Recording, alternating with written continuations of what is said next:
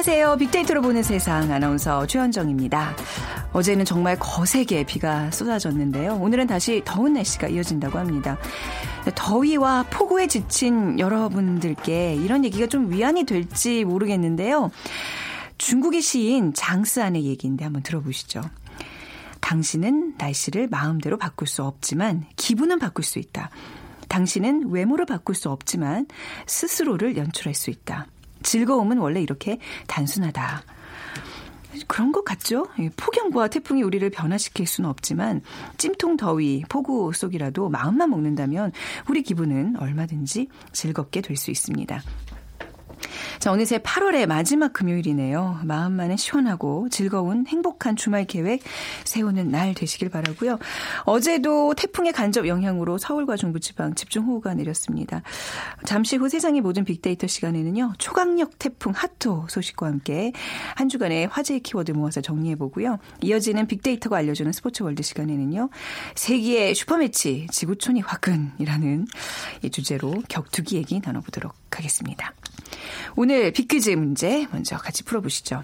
격투기는 무장한 선수 또는 무장하지 않은 선수 두 명이 서로 맞서 격투를 벌여 겨루는 스포츠입니다. 그 중에 다른 종류의 무술을 하는 사람들이 벌이는 격투기가 있죠. 유도, 레슬링, 합기도, 태권도, 복싱처럼 다른 무술을 배운 사람들이 맞붙어서 싸우는 경기로 그 기원은요, 고대 올림픽에서 종목으로 채택되어서 경기가 벌어졌던 판크라티온에서 시작됐다고 합니다. 그리고 공식적으로 이 용어가 생긴 것은 1980년대 이후인데요. 다른 종류의 무술을 하는 사람들이 벌이는 격투기를 일컫는 이 용어, 이 종목 맞춰주시면 됩니다. 1번, 씨름. 2번, 스모. 4번, 킥복싱. 4번, 종합 격투기. 자, 당첨되신 두 분께 커피와 도넛 모바일 쿠폰 드리겠습니다. 보기 한번 다시 드릴까요? 1번 씨름, 2번 스모, 3번 킥복싱, 4번 종합격투기. 자, 휴대전화 문자 메시지 지역번호 없이 샵 9730으로 보내주시기 바랍니다. 짧은 글은 50원, 긴 글은 100원의 정보 이용료가 부과됩니다.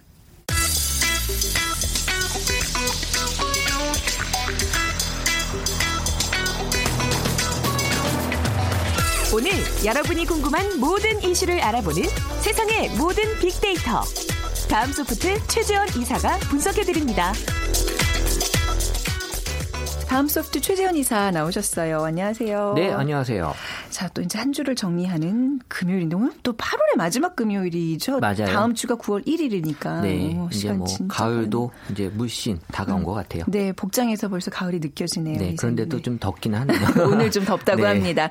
자, 지난 한 주 어떤 이슈들이 화제가 어, 됐었나요? 어, 일단 첫 번째 키워드인데요. 이 세기의 재판으로 네. 지금 불리우고 있는데요. 이재용 1심 선고가 오늘 있는 날이고요. 네. 그리고 두 번째가 저출 출산 대책 이번 주에 또 많은 이슈가 됐었고요. 음. 마지막으로 지금 국내 사정은 아니지만 초강력 태풍 하토가 네. 지금 계속 이 기상 관련돼서 많은 이슈가 되고 있습니다. 어, 뭐 우리도 이제 간접 영향권에 들어서 바꾸는 있어요. 어제 네. 바람 엄청 불더라고요. 그러니까 저도 왜 이렇게 네. 바람이 불었나 네. 요새 들어서 느꼈는데 태풍의 영향이었더라고요. 네.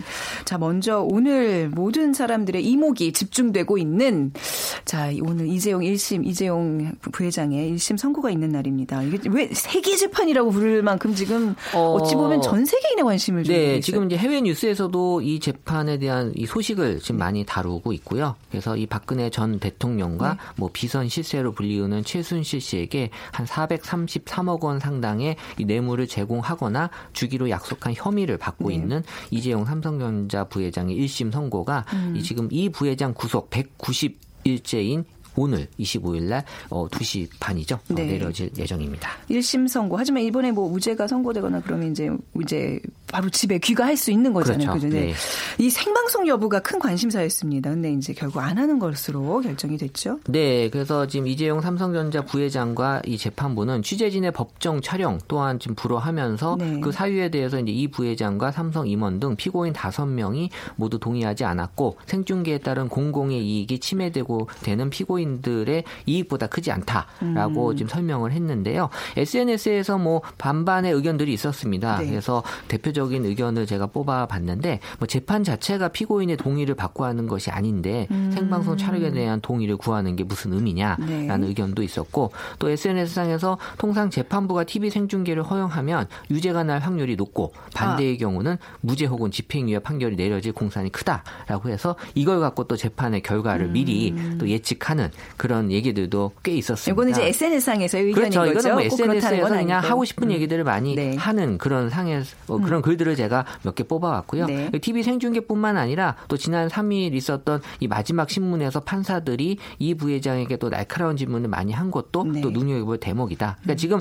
아무런 과학적 근거도 없고 근데 경험상 판사들의 네. 마지막 선고에서 네. 피고인들에게 뭐 곤혹스러운 질문을 하면 어떤 판결이 내려지더라. 라는 이제 그런 것들 갖고 지금 네, 나름대로의 그런 추측들을 하고 계시는 거예요. 아. 뭐 어쨌든 오늘 오후가 되면 어, 정확한 이 결과를 알 수 있겠죠. 네, 그러니까 이제 뭐 어떤 법리 다툼의 그런 이해관계가 아니라 이제 우리 이제 관측자 입장에서는 분위기를 느낌이 어때? 뭐 이제 네. 약간 뭐 감정적인 면에서 많이들 그러니까 사람들은 의견들을. 자기가 믿고 싶은 걸 믿고 그것만 보이기 때문에 아, 그런 네. 측면에서 지금 다들 어, 하고 싶은 얘기들을 하는 것 같아요. 네. 이번 재판의 핵심 포인트는 뭐죠? 어, 일단 뭐 많은 뉴스에서 지금 다루고 있는데요. 이 최 씨의 딸 정유라 씨에 대한 승마 지원이 뇌물로 인정되는지 여부가 일단 큰 포인트고요. 네. 그러니까 특검이 승마 지원에 적용한 단순 뇌물죄가 성립하려면 이 박근혜 전 대통령과 최 씨가 공모했다는 사실을 인정이 돼야 되고요. 단순 뇌물죄는 이 공무원이 금품을 수수했을 때 성립하는 만큼 네. 이 민간인 최 씨가 삼성 측으로부터 승마 지원과 관련해서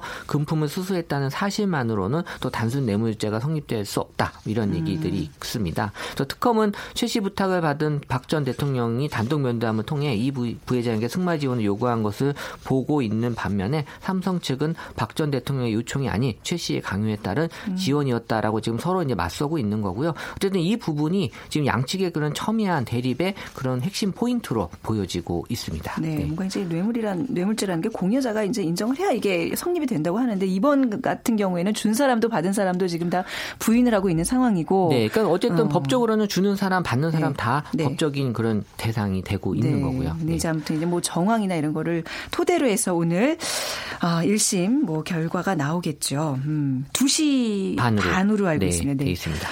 자, 오늘 뭐 오후에 또 뉴스 좀 지켜보시고요. 다음 키워드로 넘어가 볼까요? 네, 저출산 대책 키워드인데요. 사실 뭐 올해 많이 나왔던 키워드인데 어, 이번 한 주도 또 저출산 대책에 대한 얘기들이 많이 올랐습니다. 네. 그래서 우리나라 출산율이 2분기 사상 최저인 1.04명까지 추락했다. 그러니까 임신 가능한 여성들을 대상으로 음. 이 수치가 나오는데요. 그러니까 기존 인구를 유지하려면 합계 출산율이 2.1명이 돼야지 네. 우리 지금 대한민국의 인구가 유지가 되는데 있는데 1.04명이라면은 음. 인구가 지금 계속 줄어들 수밖에 없는 우리 네. 그 나라에 이런 상황이다라는 거에서 지금 되게 심각하게 받아들이고 있는 거죠. 네. 그러니까 이제 최 이사님은 이제 인구 유지에 기여를 하고 계신 하고 거고 있죠. 저는 인구 감소의 네. 원인을 네. 지금 제공하고 있는 그러네요. 셈이네요. 네. 자, 지금대로라면 언제부터 인구 감소가 시작되는 건가요? 그러니까 출산율이 1.12명일 때 어, 다가온 2085년에 지금 인구의 절반으로 이제 줄어드는 것으로 나오고 있고요. 지금은 지금은 이거보다 더 낮은 수, 추치기 때문에 아마 인구의 절반을 오는 숫자가 더 일찍 다가올 거다라는 건데 네. 상반기 국내 출생아 수도 18만 8천여 명으로 사상 처음 20만 명 안으로 떨어졌고요. 이런 추세가 계속되면 인구 감소가 시작하는 시점이 애초 예상된 2032년보다 10년 정도 당겨진 2022년에 인구 음. 감소가 이제 시작이 될 거다. 네. 그래서 이 같은 저출산 쇼크는 당분간 왜냐하면 개선되기 어렵겠죠. 뭐 갑자기 이제 인구가 늘어나진 않으니까요. 네. 또 인구를 가늠할 수 있는 혼인 건수가 2015년 30만 3천 건에서 어, 작년 2016년 28만 2천 건으로 어, 상반기만 14만 8천 건으로 급감했기 때문에 급감 수준이네요. 그러니까 혼인을 네. 하지 않은 상태에서 출산이 또 많이 이루어지는 건 또 이상한 현상이잖아요. 우리나라에서는 그렇죠. 아직까지는. 그렇기 네. 때문에 지금 국내 여건상 이 혼인 건수가 줄기 때문에 당연히 저출산에 대한 이 대책도 필요하다라는 거고요. 지난 10년간 저출산 해결을 위해서 한 100조 원 이상을 네. 쏟아부었는데요. 있는데요. 지금 그 효과에 대해서 지금 크지 못하다는 거에 자성론이 나오고 있고 그러니까 출산율 한 명도 위태위태한 저출산의 근본 원인인 청년 일자리, 뭐 주거, 교육 문제 등을 지금 개선해야 된다라는 음. 그런 의견들이 나오고 있습니다. 지금 말씀하신 대로 10년간 이 100조 원 넘게 예산을 뭐 썼다고 하는데 도대체 이 돈은 어디에 어떻게 쓰였길래 이렇게 출산율을 전혀 끌어올리지 못하고 있는 건가요? 그러니까 이번 한 주의 뉴스의 그 네. 포커스가 이 포인트가 이쪽에 많이 맞춰져 예, 있었어요. 어이가 좀 없어요. 그렇죠. 예. 그러니까 정부가 2006년부터 올해까지 12년간 저출산 문제를 해결하겠다면서 쏟아부은 예산 합계가 124조 2천억 원이라고 합니다. 적인 금액이네요. 예. 그래서 정부가 젊은이들이 결혼과 출산을 꺼리는 근본적인 원인을 파악하지 못한 채 음. 어떻게 보면 이제 이 저출산 문제를 해결하려고 했다라는 그런 인기응변 대책에 대한 지적이 있었는데요. 네. 어떻게 보면 이 막대한 예산이 투입된 정부의 저출산 대책 중에는 상당수는 출산율 제고 효과에 맞지 않는 그런 대책이 있지 않았냐라는 이제 지적이 있었던 겁니다. 네. 그래서 그 중에 이제 몇 가지 대표적인 게 이번에 뉴스로 나왔는데 어 일단 저출산 대책이라고 내놓은 교육과 고용의 음. 연결고리 강화라는 정책이 대표적이었는데요. 2,112억 원을 들여서 청년 교육을 강화해서 고용을 안정시키고 결혼과 출산을 이끌어내겠다는 이제 골자였는데요. 하지만 세부 항목은 대학 입문 역량 강화 사업, 또 음. 산학 산업 연계 교육 활성화, 선도 대학 사업 등 이미 그 전에 교육부가 추진했던 사업들인데 네. 이 처음 이 초기 타이틀만 바꿔서 지금 어, 저출산 대책으로 해놓지 않았냐라는 음. 비판이 지금 쏟아지고 있는 거고요. 네. 또 정부가 2015년 11월에 발표한 연 만 명, 1만 명 청년 해외 취업 촉진 대책도 어, 똑같은 지금 문제로 제기가 됐는데요. 이 청년들이 중동 기술 인력 등으로 취업할 수 있도록 지원하는 것인데 668억 원으로 예산이 투입이 돼서 박근혜 전 대통령이 그해 3월 중동 순방 직후에 해외 취업을 강조한 뒤에 나온 급한 정책이었거든요. 네. 그러니까 이런 것들이 내용만 보면 일자리 정책이지만 정부는 이 사업을 약간 저출산 대책으로 분류해서 음. 예산을 집행했다라는 그런 비난을 좀 이번에 받았습니다. 그러니까 이제 저출산 대책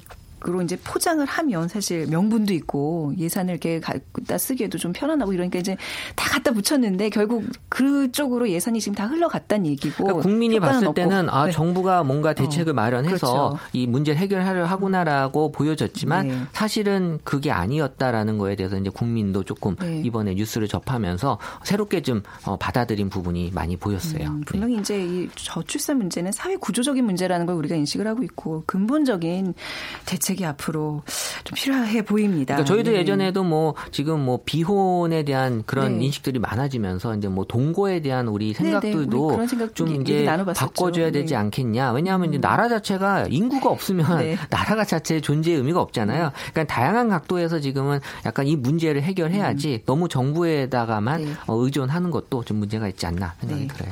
뭐 이제 우리가 이렇게 얘기 괜히 했다가 그렇죠. 네, 예, 예, 여기까지 일단 하도록 네, 뭐 다양한 의견들이 나오고 있다라는 네. 거죠. 네. 자, 세 번째 키워드는요. 초강력 태풍 하토입니다. 어, 이거 화면 보셨어요? 어, 저도 이 화면 보고 약간 만화를 보는 듯한 느낌. 이것이 실화냐? 이런 네. 느낌이잖아요. 어, 어 저는 너무, 근데 너무 그 위험함이 네. 보면서도 많이 느껴졌고요. 음. 네, 그래서 그 차를 이렇게 손으로 막 받치고 있다가 아, 차가 쓰러진 장면은 그분 정말 생사가 너무 어, 걱정돼요. 정말 그 충격이었어요 네. 보면서. 그래서 이 태풍 하토가 지금 홍콩을 거쳐 중국 대륙 남부를 지금 강타하면서 어, 여러 명이 지금 숨지고 음. 어, 수백여 명이 지금 다쳤다라는 뉴스가 접해지고 있는데요. 네. 지금 이제 어제 24일 기준으로 이제 중국 관영 신화통신인 차이나 데일리 등에 따르면 올해 들어 최대급인 태풍 하토가 음. 이 홍콩을 거쳐 주하이, 마카오 등 대륙 남부를 휩쓸었다라고 네. 발표를 했습니다. 네.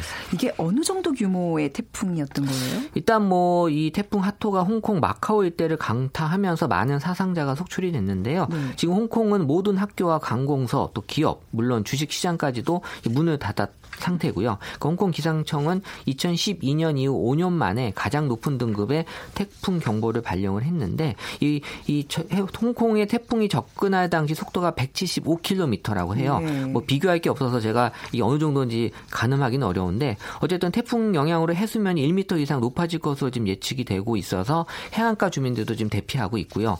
그러니까 홍콩 언론은 53년 만에 가장 강력한 태풍으로 지금 받아들이고 있고 피해 규모도 1조 원이 넘을 것으로 지금 음. 추산하고 있습니다. 어제 그제 이제 우리 여기 중부지방에 이런 많은 비와 또 바람을 몰고 왔던 게 태풍의 영향인, 영향인 것 같아요. 네. 그래서 지금 한국에도 영향이 분명히 지금 오고 있는데요. 이 하토에서 유입된 덥고 습한 수증기가 북태평양 고기압 가장자리를 타고 지금 중부지방으로 유입이 계속되고 있고요. 네. 지금 수도권에 불고 있는 강한 바람도 이 하토의 잔재라고 합니다. 그래서 기상청은 이번 주말 날씨가 겠다가 다음 주 초에 다시 전국에 비가 내릴 가능성이 있다고 발표를 했고 어쨌든 9월 초반까지는 이런 산발적인 게릴라성 호우가 반복될 것으로 예상이 되는데 이 10월 중반까지는 원래 태풍이 올 가능성이 있거든요. 그렇죠. 계절적으로. 네네. 특히 또 가을 태풍이 이 사실 되게 또 강한 태풍이 가을에 많이 왔어요. 네. 그래서 이 가을 태풍은 좀 조심해야 돼. 아주 강력한 태풍이라고 합니다. 태풍이 발생하면 사람들은 보통 어떤 걱정들을 많이 하죠? 어, 일단 뭐 지금은 휴가 기간이 좀 지나긴 했는데요. 네. 원래 전통적으로 빅데이터 상에서 이 태풍이 왔을 때 사람들이 가장 먼저 걱정하는 게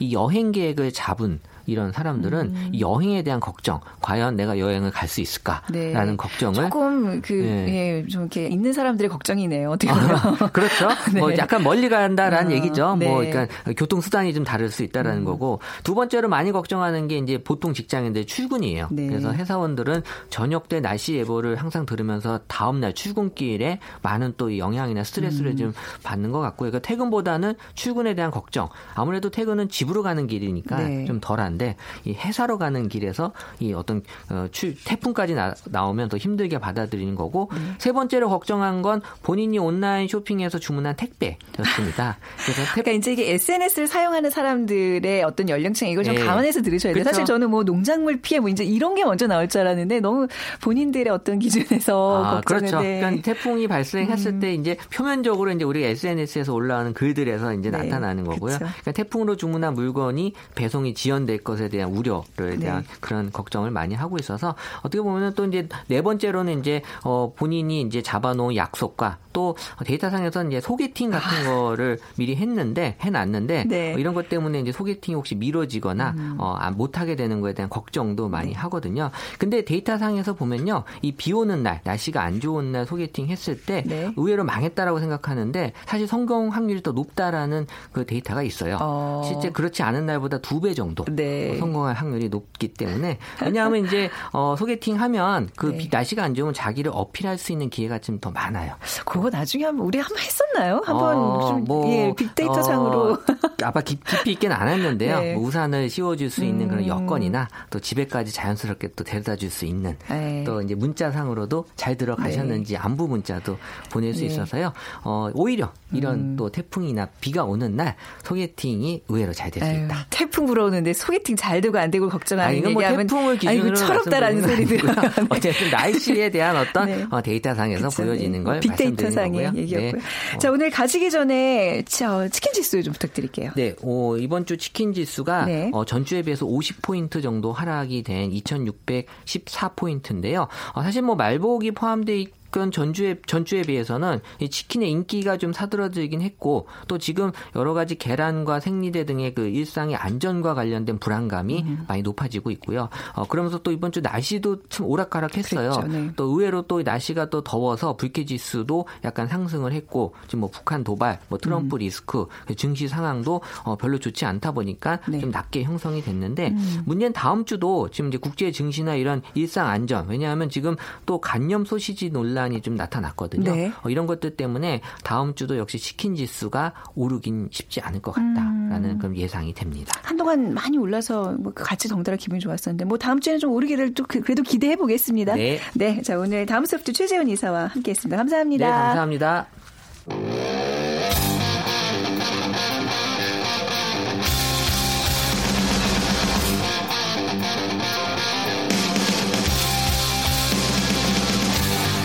빅데이터로 알아보는 스포츠 월드 KBS 스포츠국 정충희 기자와 함께합니다. 정충희 기자 나오셨습니다. 안녕하세요. 네, 안녕하십니까. 비퀴즈 부탁드릴게요. 네. 오늘은 이제 격투기와 관련된 건데 그 우리가 격투기 하면 뭐 여러 많잖아요. 복싱도 있고 뭐 네. 태권도, 유도, 뭐 합기도 많이 있는데 네. 그 이러 이처럼 이렇게 한 가지 규칙을 가지고 그 대결을 하는 것이 아니고 다양한 여러 가지 그 어떤 격투기를 가지고 배운 사람들이 하나의 룰에 국한되지 않고 다양한 방식으로 싸우는 네. 그런 그 종목이 있어요. 음. 요즘에 이제 매니아층도 많고 네. 어, 인기도 많은데 과연 그 이것을 무엇이라고 하는지 1번 씨름, 2번 스모, 3번 킥복싱, 4번 종합 격투기.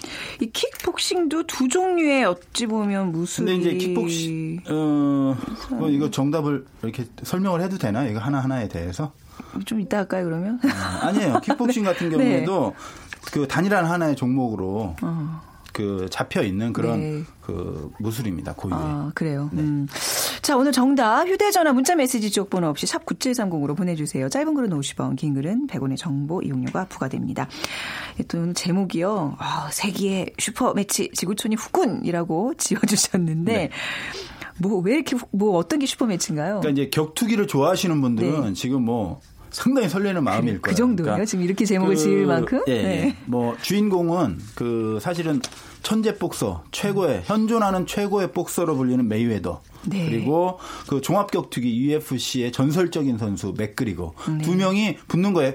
현실에서 일어나기 날 수가 없었던 일이 벌어지는 거예요. 음. 사실은 종목이 다르면 서로 싸우지 않잖아요. 네. 그래서 제가 어렸을 때 보면은 아 이거 자꾸 나이가 이런 거 나타나는데 네. 뭐 태권 후위가 강하냐? 네, 마징가 제트가 강하냐? 거의 지금 그뭐 수준인 그런, 거예요. 어. 그리고 뭐 어? 코만도냐, 람보냐, 네. 뭐 이런 거 있었잖아요. 네. 그리고 뭐 아이언맨, 배트맨, 뭐 슈퍼맨. 네. 근데 이제 그 영웅들이 실제로 음. 붙지 않잖아요. 네. 서로 서로 다른 만화에 영화에 나오는 거기 때문에. 근데 이제 그런 어떤 만화 같은 그 상상이 현실로 다가온다라는 네. 측면으로 볼 수 있는 건데 이 플로이드 메이웨더 주니어는 사실 나이가 많아요. 40살. 사실 은퇴를 선언했다가 40살과 그 네. 상대편의 그 맥그리거는, 맥그리거는 29살. 이게 싸움이 네. 되나요? 아일랜드 선수인데 네. 근데 차이가 나는데 원래는 그 맥그리거가 도발을 한번 했어요. 네. 어. 메이웨더 어, 붙어봐라. 어, 들어와 들어와. 어, 네. 복싱으로 한번 네. 붙어줄게. 네. 어. 그러니까 메이웨더가 처음에는 뭔 소리 하는 거야 이러다가 음. 생각해 보니까 어 이 녀석이 지금 그리고 내심 어 이거 하면 돈도 좀 어, 들어오겠는데라는 네. 생각도 했을 것 같아요. 그래서 그래 한번 내가 붙어줄게. 이렇게 해서 이제 성사가 됐는데 이게 지금 돈 얘기하셨는데 네. 이게 대전료가 굉장히 비싼 아, 거죠? 천문학적입니다. 얼마나 되는 어, 메이웨더 같은 경우에는 알려진 거로 1,693억 원. 네. 대전료가. 네. 맥그리거는 1,129억 원. 그리고 아. 이 생중계 방송되는 국가가 200국이 넘을 정도로 와. 전 세계적으로 지금 아주 그 관심을 받고 있는 그런 경기입니다. 그 생중계가 되는 국계, 국가에 우리도 포함이 돼요? 우리가 포함이 되고 KBS가 합니다. KBS가 네, 네, 네, 네, 이, 게 지금 UFC 종합 격투기 이걸 한다고요? 네, 그런데 오. 어. UFC 경기가 아니에요. 네. 제가 말씀드렸잖아요. 네. 복싱 경기로 한다고. 아, 근데 이제 UFC UFC로 선수인데? 하면 네. 맥그리거에게 너무 유리하겠죠. 근데 사실 그 복싱 경기로 하기 음, 때문에 음, 네. 많은 전문가들은 그럼 메이웨더한테 너무 유리한 거야. 음. 절대적으로 유리하다. 그러니까 이제 복싱 경기를 한다는 거는 왜 이런 이중 격투기, 종합 격투기를 보면 막 팔다리 뭐 다 쓰잖아요. 그렇죠. 근데 이제 팔만 이용해서 주먹만 쓸수 주먹만 쓰는 거예요? 네. 글러브도 오. 끼고. 근데 예, 그런데 예전에 비슷한 경기가 있었어요. 네. 그 혹시 아실지 모르겠지만 그 무하마드 알리 나 알리 알죠. 네. 나비처럼 날아서 벌처럼, 벌처럼이 아니고 네. 나비처럼 벌처럼 날아서, 네. 나비처럼 쏘면은 네. 어, 아프지가 않잖아요. 그쵸. 제가 그런 스타일이거든요. 네. 벌처럼 쏘고 안토니오 이노키 아. 약간 턱이 앞으로 네. 돌출됐으면서 제가 이쪽 분야는 진짜 몰라요. 프로레슬링 아. 해가지고 그 종목이 다른 두 선수가 세기의 대결을 펼쳤는데 76년에 그때 어떻게 됐어요? 근데 상당히 싱거웠다고 해요. 저는 아. 사실 기억은 정확히 안 나는데 제가 한 8살 때인가 그래가지고 아, 무슨 분데 그러니까 이때는 룰을 정확히 정하지 않아서 이노키가 음. 계속 누워가지고 아. 피하고 알리는 막 네. 서서 때리려고 하고 그런 화면이 있더라고요 찾아보니까 음. 그래서 무승부로 싱겁게 끝났는데 이번에는 네. 룰을 명확히 그래서 정한 거죠 복싱으로 음. 그래서 어차피 맥그리거도 복싱 어느 정도는 해요 네. 뭐 어렸을 때 좀 배웠대요. 네. 근데 메이웨더는 정말 복싱으로 뭐 파퀴아오니 막 이런 선수들하고도 해서 한 번도 지지 않았고 이 메이웨더를 제대로 때리는 선수가 한 명도 없다라는 얘기를 할 정도로 이 소위 말해서 아웃복싱 그러니까 슬슬 피하면서 툭툭 치고 네. 피하면서 때리고 이런 어떤 아웃복싱의 전설이에요.